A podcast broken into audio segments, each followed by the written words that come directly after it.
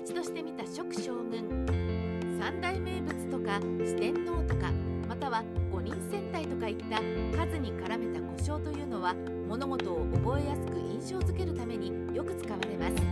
三国志についても中条寺やら三個の例やら数にちなんだ故障や故事はよく登場します。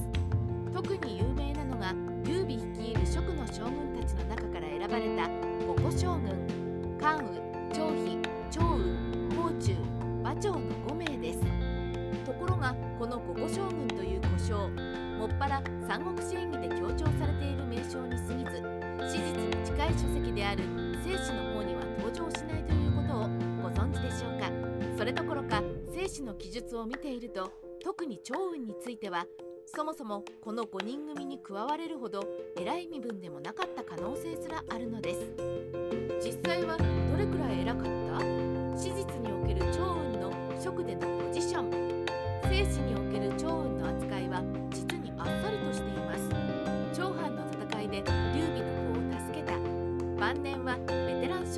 して諸葛亮の北伐にも参加し活躍した。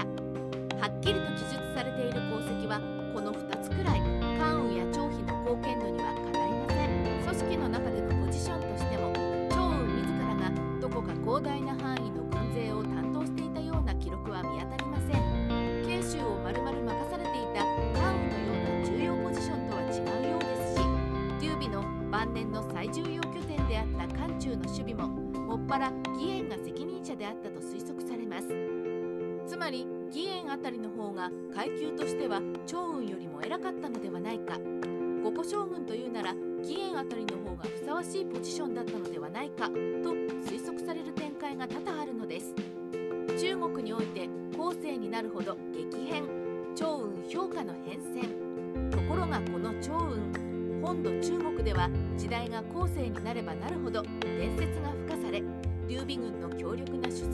ったということに評価が変わっていきます。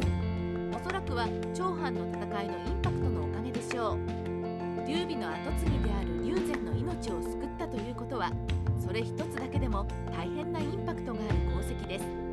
そんな働きをする将軍ならば劉備からの信頼も厚かったはずだし当然他の合戦でも大活躍をしていたに違いないという民衆の夢が趙雲の評価に乗っていったのではないでしょうか。結果として羅漢中の三国志演義では趙雲といえばまるで一騎打ち名人のごとくさまざまな合戦で敵将を一月で撃破する担当になっています。演技中での一騎打ち白星は関羽や張飛に負けないくらいの数になっているのではないでしょうか。ただし面白いことにこのようにどんどん強さの評価が上がっていったとしても中国では長年趙雲といえばベテラン将軍。時には甲冑の老将としてのイメージが長く続いていたそうです。ところが日本の最近のメディアでは趙雲といえば若手の気候自然としたキャラクターで描かれることがめっきり多くなりました。強さの評価が中国民衆の中でどんどん上がっていったというのはともかく顔の整いぶりに関する評価が日本で上がっていったのは何なのでしょうか。五個将軍の中でのキャラ立ちが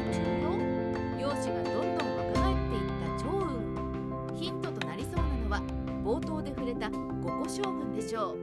この5人の中でのキャラ立ちをさまざまなクリエイターが追求していくうちに戦隊もので言えば赤がリーダー青が参謀役と決まっているように5人のキャラクター分担が分かりやすくなるように決まっていってしまったものと思われます。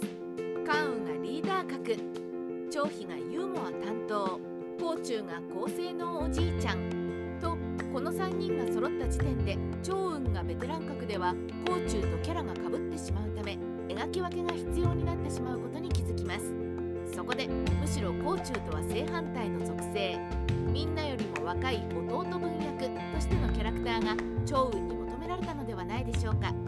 そうしているうちに一部の作品では美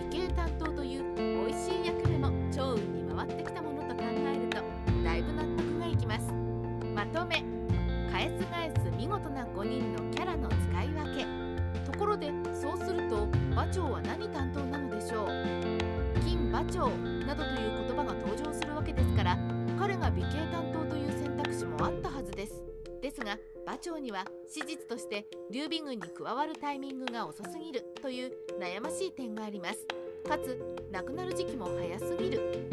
登場回数が少ないせいでイケメン枠を趙雲に取られ強いけどミステリアスという不思議な役回りが馬長には回ってしまったようです。そもそも馬長は劉備軍に加わる前の印象が強くて5人の中ではちょっと